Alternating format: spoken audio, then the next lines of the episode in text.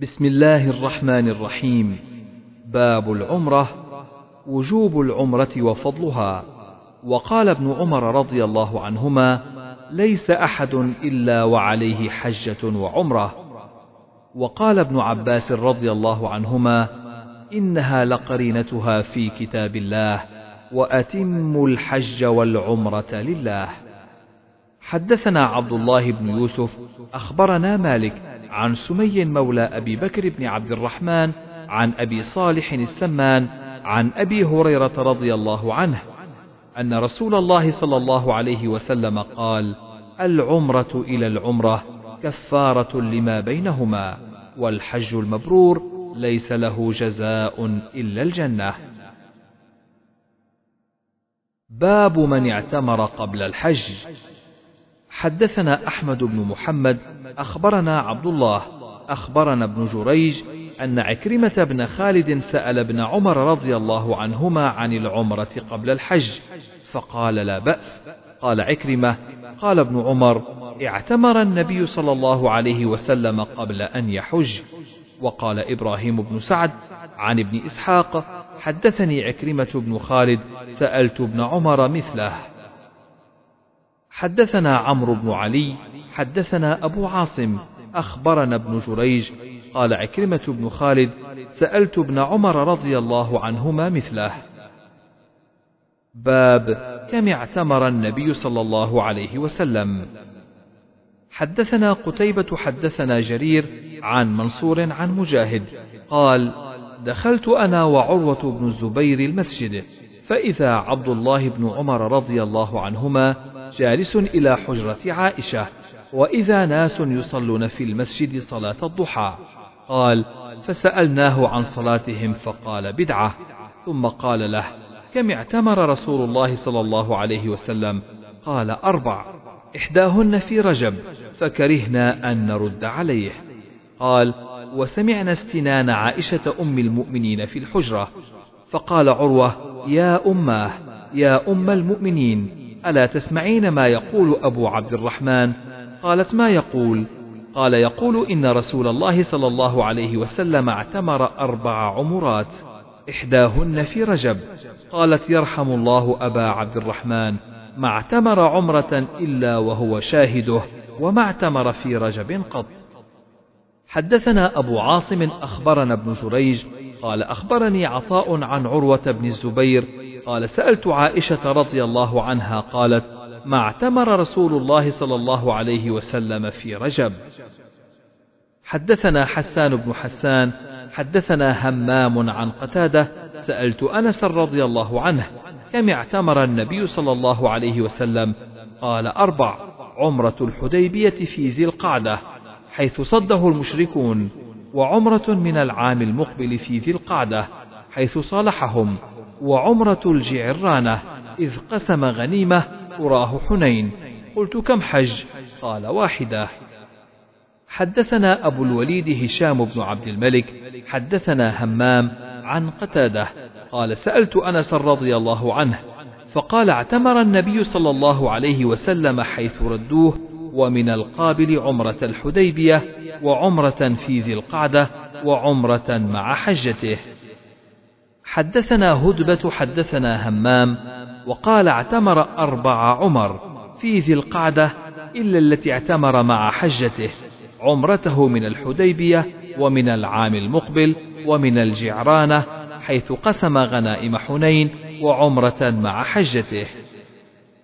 حدثنا أحمد بن عثمان حدثنا شريح بن مسلمة حدثنا إبراهيم بن يوسف عن أبيه عن أبي إسحاق قال سألت مسروقا وعطاء ومجاهدا فقالوا اعتمر رسول الله صلى الله عليه وسلم في ذي القعدة قبل أن يحج وقال سمعت البراء بن عازب رضي الله عنهما يقول اعتمر رسول الله صلى الله عليه وسلم في ذي القعدة قبل أن يحج مرتين. باب عمرة في رمضان.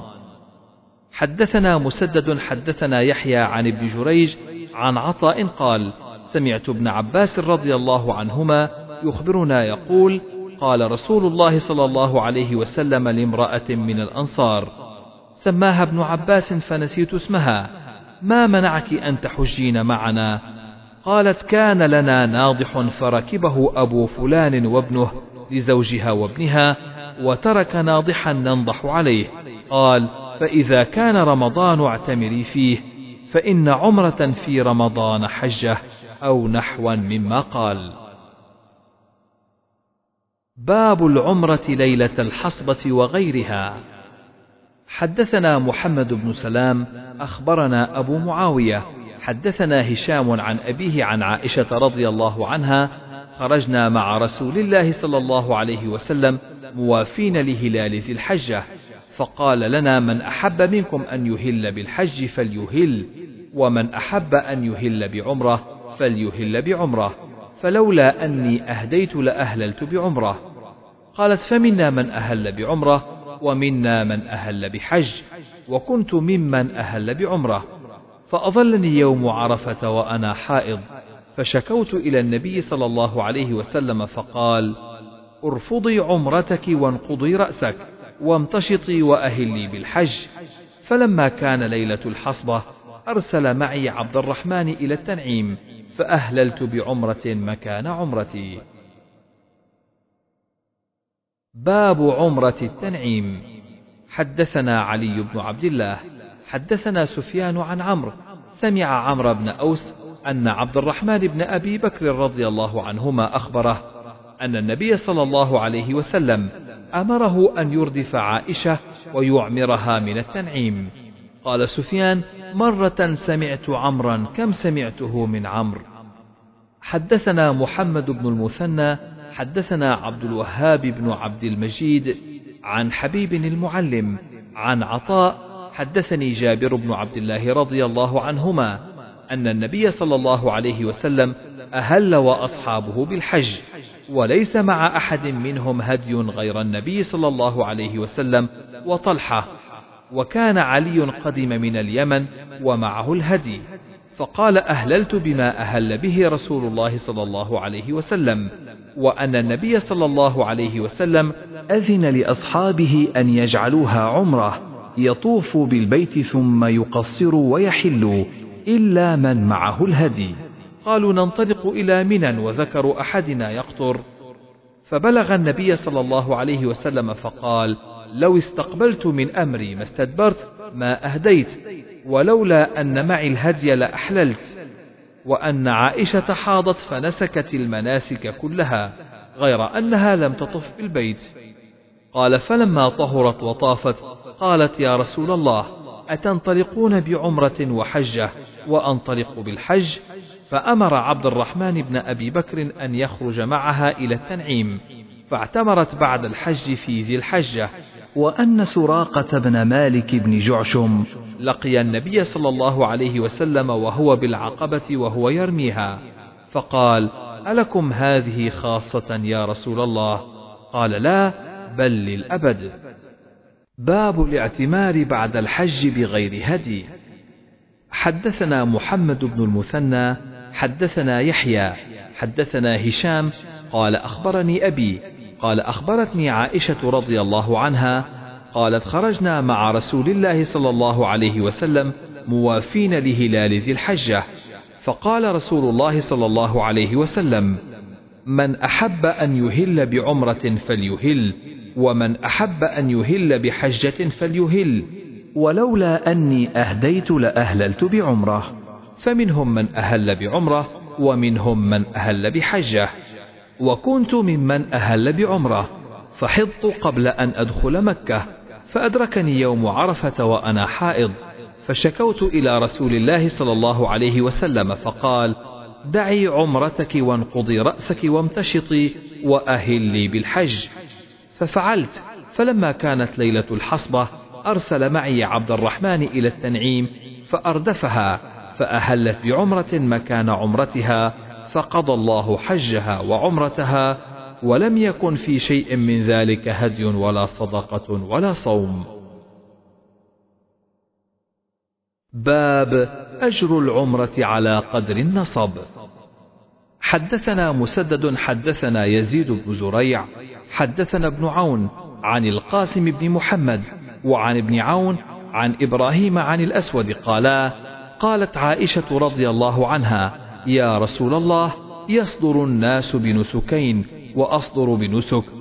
فقيل لها انتظري فإذا طهرت فاخرجي إلى التنعيم. فأهلي ثم أتينا بمكان كذا ولكنها على قدر نفقتك أو نصبك. باب المعتمر إذا طاف طواف العمرة ثم خرج هل يجزئه من طواف الوداع؟ حدثنا أبو نعيم حدثنا أفلح بن حميد عن القاسم عن عائشة رضي الله عنها قالت خرجنا مهلين بالحج في أشهر الحج وحرم الحج فنزلنا سرف فقال النبي صلى الله عليه وسلم لأصحابه من لم يكن معه هدي فأحب أن يجعلها عمرة فليفعل ومن كان معه هدي فلا وكان مع النبي صلى الله عليه وسلم ورجال من أصحابه ذوي قوة الهدي فلم تكن لهم عمرة فدخل علي النبي صلى الله عليه وسلم وأنا أبكي فقال ما يبكيك قلت سمعتك تقول لأصحابك ما قلت فمنعت العمرة. قال وما شأنك؟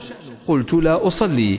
قال فلا يضرك أنت من بنات آدم كتب عليك ما كتب عليهن فكوني في حجتك عسى الله أن يرزقكها. قالت فكنت حتى نفرنا من منى فنزلنا المحصب. فدعا عبد الرحمن فقال اخرج بأختك الحرم فلتهل بعمرة ثم افرغا من طوافكما أنتظركما ها هنا. فأتينا في جوف الليل فقال فرغتما؟ قلت نعم. فنادى بالرحيل في أصحابه فارتحل الناس ومن طاف بالبيت قبل صلاة الصبح ثم خرج موجها إلى المدينة. باب يفعل في العمرة ما يفعل في الحج. حدثنا أبو نعيم حدثنا همام حدثنا عطاء قال حدثني صفوان بن يعلى بن أمية يعني عن أبيه أن رجلا أتى النبي صلى الله عليه وسلم وهو بالجعرانة وعليه جبة وعليه أثر الخلوق أو قال صفرة. فقال كيف تأمرني أن أصنع في عمرتي؟ فأنزل الله على النبي صلى الله عليه وسلم فستر بالثوب ووددت أني قد رأيت النبي صلى الله عليه وسلم وقد أنزل عليه الوحي. فقال عمر تعال أيسرك أن تنظر إلى النبي صلى الله عليه وسلم وقد أنزل الله الوحي؟ قلت نعم. فرفع طرف الثوب فنظرت إليه له غطيط وأحسبه قال كغطيط البكر. فلما سري عنه قال أين السائل عن العمرة؟ اخلع عنك الجبة واغسل أثر الخلوق عنك وأنق الصفرة واصنع في عمرتك كما تصنع في حجك. حدثنا عبد الله بن يوسف أخبرنا مالك عن هشام بن عروة عن أبيه أنه قال قلت لعائشة رضي الله عنها زوج النبي صلى الله عليه وسلم وأنا يومئذ حديث السن أرأيت قول الله تبارك وتعالى إن الصفا والمروة من شعائر الله فمن حج البيت أو اعتمر فلا جناح عليه أن يطوف بهما فلا أرى على أحد شيئا ألا يطوف بهما. فقالت عائشة كلا لو كانت كما تقول كانت فلا جناح عليه ألا يطوف بهما. إنما أنزلت هذه الآية في الأنصار. كانوا يهلون لمناه وكانت مناة حذو قديد وكانوا يتحرجون أن يطوفوا بين الصفا والمروة. فلما جاء الإسلام سألوا رسول الله صلى الله عليه وسلم عن ذلك فأنزل الله تعالى إن الصفا والمروة من شعائر الله فمن حج البيت أو اعتمر فلا جناح عليه أن يطوف بهما. زاد سفيان وأبو معاوية عن هشام ما أتم الله حج امرئ ولا عمرته لم يطف بين الصفا والمروة. باب متى يحل المعتمر؟ وقال عطاء عن جابر رضي الله عنه أمر النبي صلى الله عليه وسلم أصحابه أن يجعلوها عمرة ويطوفوا ثم يقصروا ويحلوا. حدثنا إسحاق بن إبراهيم عن جرير عن إسماعيل عن عبد الله بن أبي أوفى قال اعتمر رسول الله صلى الله عليه وسلم واعتمرنا معه فلما دخل مكة طاف وطفنا معه وأتى الصفا والمروة وأتيناها معه وكنا نستره من أهل مكة أن يرميه أحد. فقال له صاحب لي أكان دخل الكعبة؟ قال لا. قال فحدثنا ما قال لخديجة. قال بشروا خديجة ببيت من الجنة من قصب لا صخب فيه ولا نصب. حدثنا الحميدي حدثنا سفيان عن عمرو بن دينار قال سألنا ابن عمر رضي الله عنهما عن رجل طاف بالبيت في عمرة ولم يطف بين الصفا والمروة أيأتي امرأته؟ فقال قدم النبي صلى الله عليه وسلم فطاف بالبيت سبعا. وصلى خلف المقام ركعتين وطاف بين الصفا والمروة سبعا. وقد كان لكم في رسول الله أسوة حسنة. قال وسألنا جابر بن عبد الله رضي الله عنهما فقال لا يقربنها حتى يطوف بين الصفا والمروة. حدثنا محمد بن بشار حدثنا غندر حدثنا شعبة عن قيس بن مسلم عن طارق بن شهاب عن أبي موسى الأشعري رضي الله عنه قال قدمت على النبي صلى الله عليه وسلم بالبطحاء وهو منيخ فقال أحججت؟ قلت نعم. قال بما أهللت؟ قلت لبيك بإهلال كإهلال النبي صلى الله عليه وسلم. قال أحسنت طف بالبيت وبالصفا والمروة ثم أحل فطفت بالبيت وبالصفا والمروة ثم أتيت امرأة من قيس ففلت رأسي ثم أهللت بالحج فكنت أفتي به حتى كان في خلافة عمر. فقال إن أخذنا بكتاب الله فإنه يأمرنا بالتمام وإن أخذنا بقول النبي صلى الله عليه وسلم فإنه لم يحل حتى يبلغ الهدي محله. حدثنا أحمد بن عيسى حدثنا ابن وهب أخبرنا عمرو عن أبي الأسود أن عبد الله مولى أسماء بنت أبي بكر حدثه أنه كان يسمع أسماء تقول كلما مرت بالحجون صلى الله على محمد لقد نزلنا معه هاهنا ونحن يومئذ خفاف قليل ظهرنا قليلة أزوادنا.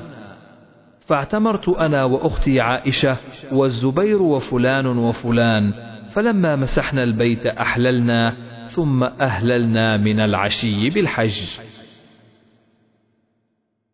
باب ما يقول إذا رجع من الحج أو العمرة أو الغزو. حدثنا عبد الله بن يوسف أخبرنا مالك عن نافع عن عبد الله بن عمر رضي الله عنهما أن رسول الله صلى الله عليه وسلم كان إذا قفل من غزو أو حج أو عمرة يكبر على كل شرف من الأرض ثلاث تكبيرات. ثم يقول لا إله إلا الله وحده لا شريك له له الملك وله الحمد وهو على كل شيء قدير. آيبون تائبون عابدون ساجدون لربنا حامدون. صدق الله وعده ونصر عبده وهزم الأحزاب وحده. باب استقبال الحاج القادمين والثلاثة على الدابة. حدثنا معل بن أسد حدثنا يزيد بن زريع حدثنا خالد عن عكرمة عن ابن عباس رضي الله عنهما قال لما قدم النبي صلى الله عليه وسلم مكة استقبلته أغيلمة بني عبد المطلب فحمل واحدا بين يديه وآخر خلفه. باب القدوم بالغداة. حدثنا أحمد بن الحجاج حدثنا أنس بن عياض عن عبيد الله عن نافع عن ابن عمر رضي الله عنهما أن رسول الله صلى الله عليه وسلم كان إذا خرج إلى مكة يصلي في مسجد الشجرة وإذا رجع صلى بذي الحليفة ببطن الوادي وبات حتى يصبح. باب الدخول بالعشي. حدثنا موسى بن إسماعيل حدثنا همام عن إسحاق بن عبد الله بن أبي طلحة عن أنس رضي الله عنه قال كان النبي صلى الله عليه وسلم لا يطرق أهله كان لا يدخل إلا غدوة أو عشية. باب لا يطرق أهله إذا بلغ المدينة. حدثنا مسلم بن إبراهيم حدثنا شعبة عن محارب عن جابر رضي الله عنه قال نهى النبي صلى الله عليه وسلم أن يطرق أهله ليلا. باب من أسرع ناقته إذا بلغ المدينة. حدثنا سعيد بن أبي مريم أخبرنا محمد بن جعفر قال أخبرني حميد أنه سمع أنس رضي الله عنه يقول كان رسول الله صلى الله عليه وسلم إذا قدم من سفر فأبصر درجات المدينة أوضع ناقته. وإذا كانت دابة حركها قال أبو عبد الله زاد الحارث بن عمير عن حميد حركها من حبها. حدثنا قتيبة حدثنا إسماعيل عن حميد عن أنس قال جدرات. تابعه الحارث بن عمير. باب قول الله تعالى وأتوا البيوت من أبوابها. حدثنا أبو الوليد حدثنا شعبة عن أبي إسحاق قال سمعت البراء رضي الله عنه يقول نزلت هذه الآية فينا. كانت الأنصار إذا حجوا فجاءوا لم يدخلوا من قبل أبواب بيوتهم ولكن من ظهورها. فجاء رجل من الأنصار فدخل من قبل بابه فكأنه عير بذلك فنزلت وليس البر بأن تأتوا البيوت من ظهورها. ولكن البر من اتقى وأتوا البيوت من أبوابها. باب السفر قطعة من العذاب. حدثنا عبد الله بن مسلمة حدثنا مالك عن سمي عن أبي صالح عن أبي هريرة رضي الله عنه عن النبي صلى الله عليه وسلم قال السفر قطعة من العذاب يمنع أحدكم طعامه وشرابه ونومه. فإذا قضى نهمته فليعجل إلى أهله. باب المسافر إذا جد به السير يعجل إلى أهله. حدثنا سعيد بن أبي مريم أخبرنا محمد بن جعفر قال أخبرني زيد بن أسلم عن أبيه قال كنت مع عبد الله بن عمر رضي الله عنهما بطريق مكة. فبلغه عن صفية بنت أبي عبيد شدة وجع فأسرع السير حتى كان بعد غروب الشفق.